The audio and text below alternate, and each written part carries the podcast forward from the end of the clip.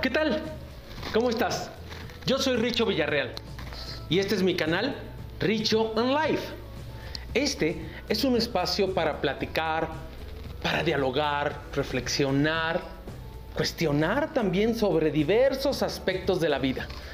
Recuerda que aquí te aporto mi experiencia, mi formación, mis conocimientos desde un particular punto de vista. El día de hoy te pido que imaginemos que tomamos nuestro transporte y nos dirigimos a otra área de nuestro cuerpo, a otra área de nuestra vida. Ahora vamos en camino a una zona financiera. En esta zona vamos llegando y vemos edificios muy altos, algunas oficinas muy importantes, pero también hay de todo, hay tiendas de ropa, hay comercios diversos, hay restaurantes, fondas, bueno, hasta puestos de comida. Quedamos de ver a uno de nuestros yo, ese que nos genera el recurso económico, que nos genera el dinero. Cuando nos vemos para comer, nos sentamos y justo después de pedirle al mesero nuestros alimentos, nuestro otro yo casi rompe en llanto diciendo, Estoy a punto de la bancarrota. Las deudas crecen día a día. No sé qué hacer. En la zona del dinero, es recomendable mantener un punto de vista objetivo y analítico. Mira, te voy a pedir un favor. Toma una hoja de papel y escribe lo siguiente. ¿Cuánto ganas? Con exactitud. Hagamos el ejercicio por mes. Ahora, el segundo punto es ¿cuánto gastas?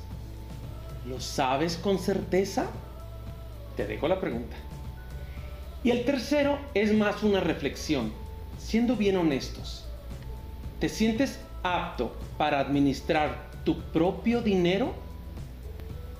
Si fuiste muy honesto y estás en esta situación es porque tu número salió negativo en la diferencia de cuánto ganas contra cuánto gastas. Si no salió así, pero tienes la sensación, es porque realmente no sabes cuánto gastas. Por ejemplo, le añadiste los intereses que generas diario por tus deudas a crédito. ¿Están ahí plasmadas? Por eso es importante llevar un récord de todo. Y en la tercera reflexión, ¿te consideras de verdad bueno para hacerlo? ¿O de repente te gana la pasión? ¿O las ganas? ¿O la motivación? y dices, ay, total, son meses sin intereses. Y te embarcas. ¿Crees que necesitas el apoyo de un experto? ¿O de alguien que sí lo sepa hacer? Yo no sé. La respuesta la tienes tú. Te recomiendo que tomes las riendas de tu economía.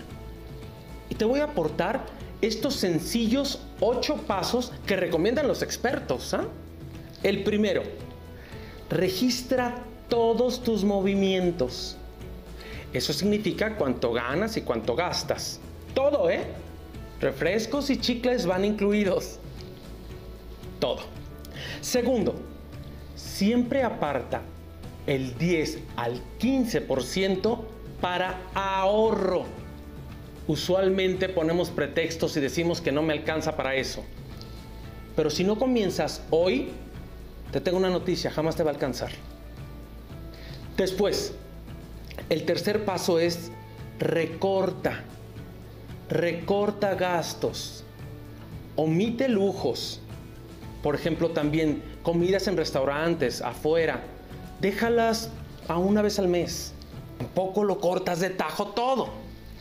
Hay el asunto de las suscripciones. Cancelar ciertas suscripciones que no son tan necesarias. Piensa qué otros gastos o erogaciones de tu dinero puedes recortar. Luego hay algo bien importante. En este paso, que es el cuarto, debes de establecerte metas a mediano y a largo plazo. Te voy a dar un ejemplo. A mediano plazo, entre uno y tres años, te pones la meta de un viaje de vacaciones. Eso te mantendrá motivado. A largo plazo, que es a partir de cuatro años en adelante, pues ya te pones la meta de juntar para el enganche de tu casita. Son aspectos importantes de la vida que te van a dar mucha motivación.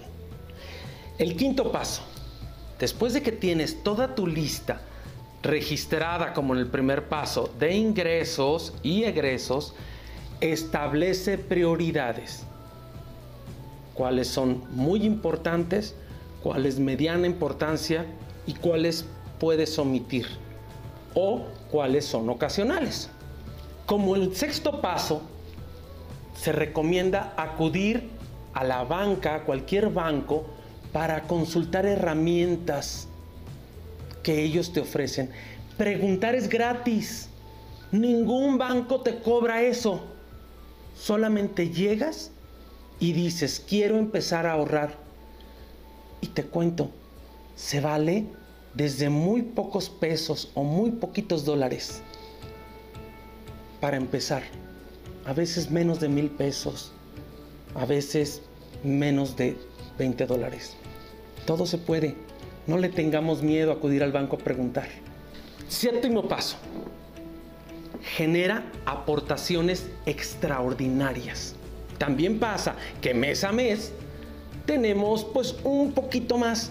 ¿Qué pasa? Pues usualmente lo gastamos. Luego, luego nos gana la pasión. Pero esta es otra recomendación muy importante, la séptima. Si tienes este poquito más, mételo a la cuenta de ahorro incrementa este 10 al 15 ese mes.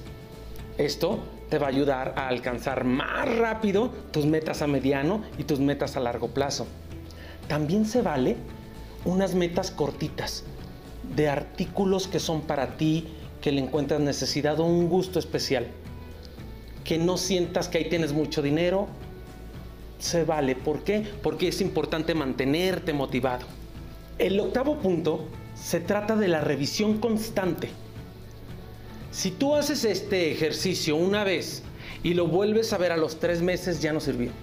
Este ejercicio se alimenta y se revisa todo el tiempo. Te repito, si destino esto para los chicles o destino esto para los refrescos, lo tengo que anotar cada cuando lo haces. Bueno, con esa misma periodicidad tienes que ir a tu revisión. Por último, yo te agregaría, este es un consejo personal, ¿qué hacer? Para tus metas, ¿te acuerdas las de mediano y las de largo plazo? Pon un recorte, pon un dibujo, pon una fotografía en tu lugar de trabajo, en tu refrigerador, a un lado de tu cama, donde siempre veas, donde todos los días veas. De esa manera, cuando estés a punto de caer en una tentación de gasto, te va a motivar mucho el que tienes una meta más importante que ese gastito superficial.